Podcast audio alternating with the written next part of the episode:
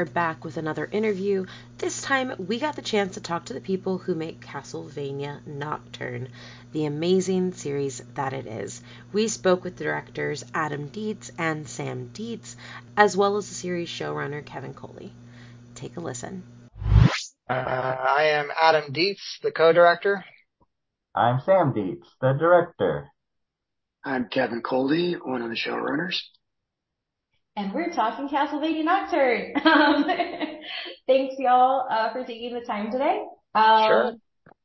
I have seen the series through twice now, so I have a lot of questions and I will try to keep them as brief as possible. Um, but my first question is about the animation of this series. Uh, it is closer to some of the animation that we saw in some of the fight scenes at the end of season four of the original series. Um, but it's carried throughout this, uh, throughout the whole, this series. So a little bit more simplistic in some details out, um, leading into fights and everything like that. So I wanted to just ask, what changed about the animation style this season and what led to that choice stylistically?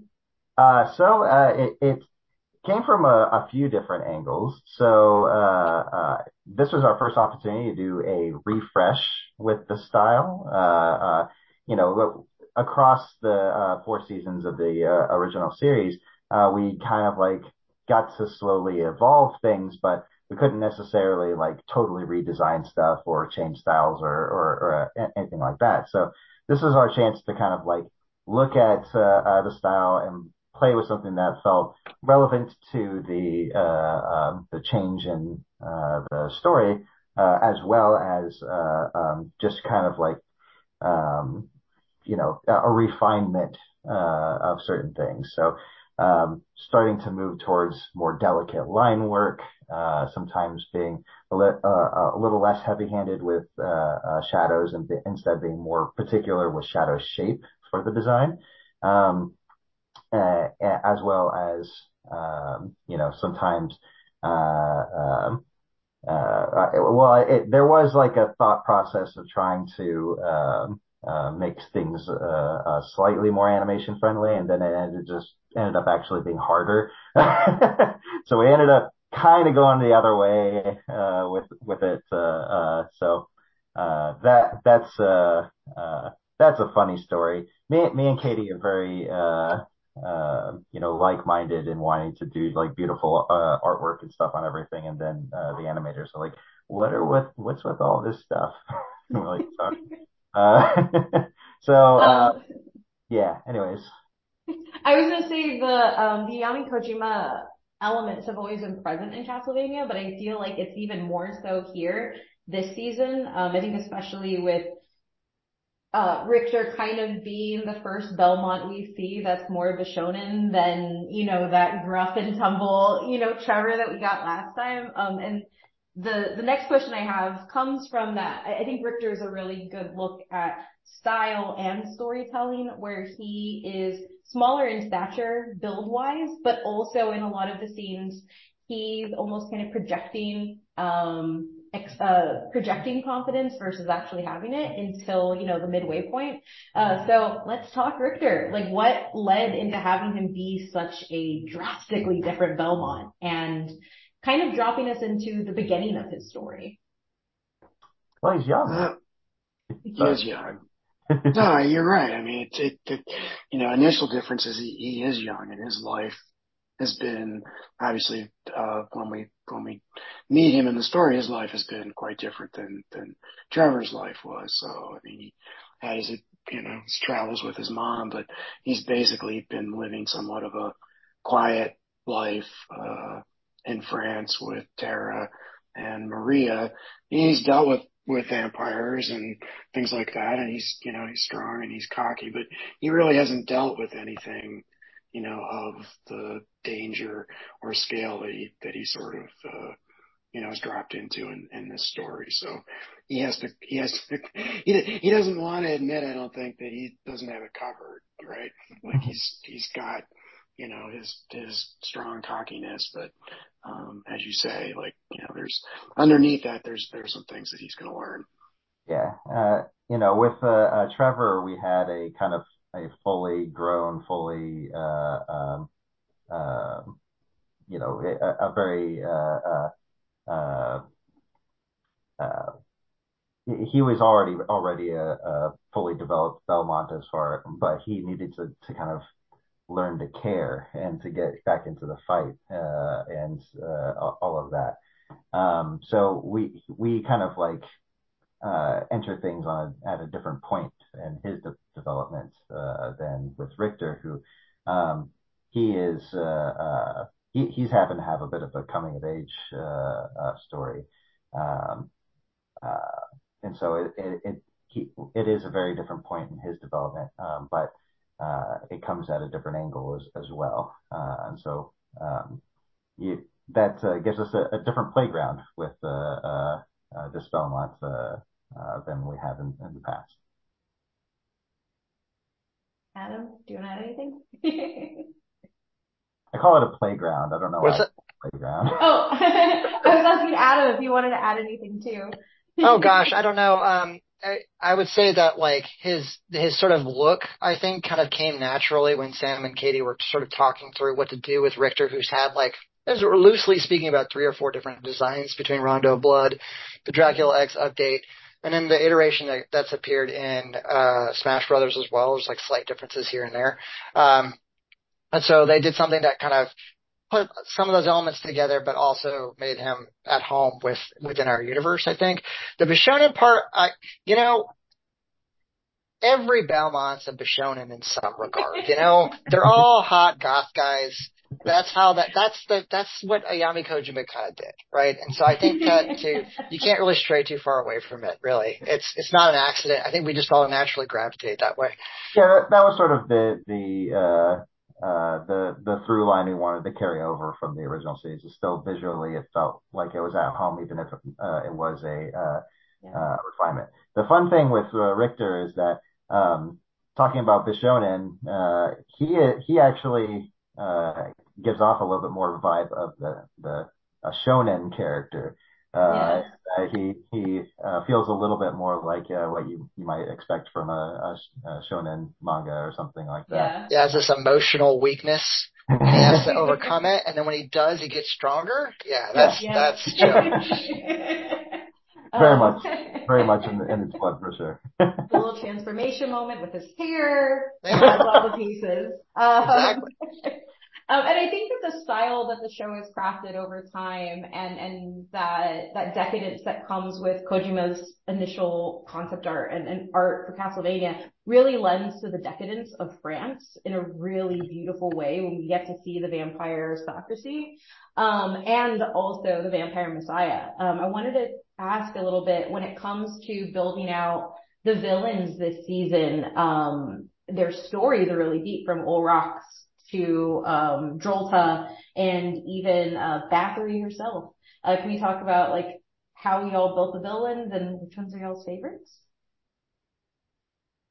I think uh, Drolta is definitely our favorite. I, Olrox for me, but I love Drolta too. Uh, oh, Olrox is wonderful, yeah, for sure. I, I would just like to say that for a brief moment, so uh, uh, in the um, Castlevania Bloodlines design for uh, I, I, think that they, they mistranslated her name, Elizabeth Bartley or something like that. Mm-hmm. Uh, I played around with the green hair and she just looked like the Joker. Um, which, so I was like, nah, I can't do that. Uh, so I just wanted to put it out there. So all the fans. We tried. We did I try. tried it and I was just like, I'm sorry. I can't. can't Kevin, what about you? Yeah, they're all, they're all great. It's hard, hard to pick a favorite. I have favorites between, you know, Olrox and Drolta and, and Erzsebet for different reasons. But, you know, it, it it's great because they all, like, you, you care about all of them and you sort of care about their stories. You sort of understand where they're coming from. Like, you know, sort of, it goes back to what we were able to achieve in the original season, uh, original series with, with Dracula, you know, sort of making, you know, these grounded characters and grounded stories. So we're telling these, you know, fantastical, you know, fantasy stories, but, you know, the characters, characters always feel very, very real. Their stories feel very real. Um, and I think one of the things that I found really interesting about this place in history was it would have been really easy to just focus on France, not on um, Haiti um, and the uh, rebellion in Haiti as well. Um, and that brings me to the character of Annette, who really is kind of just romantic footnote in the history of Castlevania, especially in Rondo. Um, and she gets to be a badass, but she gets to be a badass informed by her background and her resiliency. And so I just wanted to kind of ask the question, um, why, why choose to actually tackle that type of subject matter in the show? Um, because a lot of fantasy series do tend to sidestep it. I think, you know, it's a credit to, to Clive, uh, and the writers on the show that, um, you know, Clive is, um, you know, Clive is a student of the history and I think, you know, when he, when, you know, we, we talked about setting the show during the French Revolution and during that, that time period, you know, it was always about finding the, the right balance between the history and the, and the fantasy. But, you know, the way that the stories in history are intertwined and the way that, you know, he was able, you know, to bring characters, um, from those different places, the Haitian Revolution, the French Revolution, together in a way that made sense like both historically, but also, you know, from, from how we told, uh, told our story. And again, I think that's, you know, it's, it's one of the things that's, that's unique about Nocturne is, is how grounded it is in, in those elements. You know, we don't really, as you said, we don't really shy away from them because it actually, you know, a lot, a lot of the history in the story is, is, is pretty factually accurate, you know. Outside yeah, of the vamps. yeah. Outside of the vampires. Uh, but, um, you know. We don't know. uh, but when it came to, uh, I think the, the, the, the themes of the story, uh, uh, when it started with, you know, French Revolution, uh, uh, you know, it was like, okay, we kind of go, go with Richter. Okay. 1792, uh, uh, the French Revolution, all that kind of stuff and then it built from there. And there's a lot of uh, uh, ties historically between the Haitian Revolution and the French mm-hmm. Revolution, uh, and all, all, of that fun stuff. Um, so it, it, well, it was all terrible actually, but uh, uh, it is it's interesting stuff. Um, and so I, it, I, I, I see how you know uh, to, how Clive made those connections and built something that um, was well uh, grounded in the the themes of you know revolution and everything uh, in the show.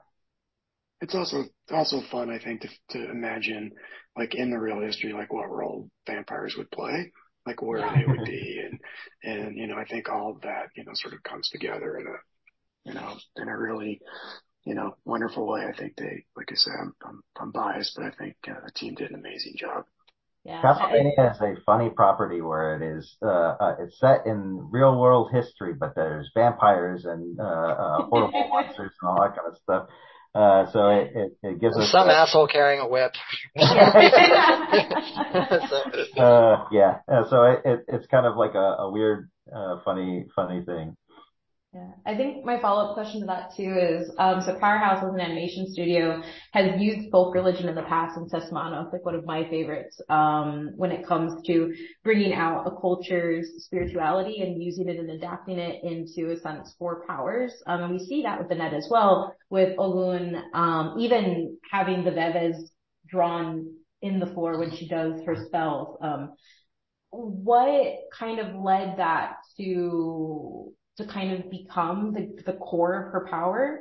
Um, know, Haitian Vodou and, and some of that Yoruba influence. Can you kind of walk through the process of adding that and then also making sure it, it, it visually looks distinctive from the, the magic that we see the speakers do as well? Well, honestly, that is a, uh, uh, that's a, a Clive question and Clive did, uh, uh, a wonderful job, I think, of, uh, educating us, uh, uh, him and his and the team of writers and uh, uh, you know cu- cultural consultants and all that kind of stuff. They educated us on how to um, really bring that to life, and so it, it, has been kind of like a, a, a fun process of um, you know, learning a lot of uh, things, playing around with signs, and uh, uh, putting them in front of folks uh, who know better than us about these, uh, uh, about the the culture, and and um, and then seeing eh, sometimes their reaction in a in a really wonderful way when we land on something that's that you know speaks to them. So. Um, that that's just sort of one of the things is that's been um, rewarding is is learning and educating ourselves uh, about something that um, you know is is new to us, and part of the reason why I think you know a lot of folks uh, uh want to uh, explore the space and uh, um, introduce it to others. And I think one of the things that really stuck out for me as well is the visual storytelling that the team was able to do, um, in as well as just the, scripting and, the dialogue there's a lot of visual elements that help put the audience into um, an emotion, an atmosphere. Um, I think we can just stay on Annette, the moment when her powers are awakening, we see her running through um, the fields. The animation style is drastically different because you're creating something new for us to fall into as viewers. Um, when it comes to approaching visual storytelling, can you kind of just talk about some of your favorite moments that you, you can't wait for fans to fall into? That one definitely, uh, and that was uh, an idea that Tam Liu, uh, the episode director for uh, uh, for, for 103, uh, had come up with, and he personally animated those shots because he had a vision in mind for it, and I I was just blown away, and it was it like you know made me emotional when I was uh, uh, uh, watching the the first fully composited uh, uh, take a, of it because it was just it, it really just like drove home the feeling that that it needed to. It was it was great. Yeah, I worked closely with Tam Liu on that on that sequence as well because uh, he wanted something that looked a little bit more amorphous and and and and painterly. Uh, and so, uh, you know, I, I run the post team on top of directing. So like I was able to communicate certain things that I, it needed and do the initial composites and add, uh, displacement effects and texturing that kind of gave it a little bit more painterly look and went back and forth with Tam because he is very particular about stuff to a T that's really important, I think, for sequences like that. Cause like you have to have that vision, I think, for it to, to land.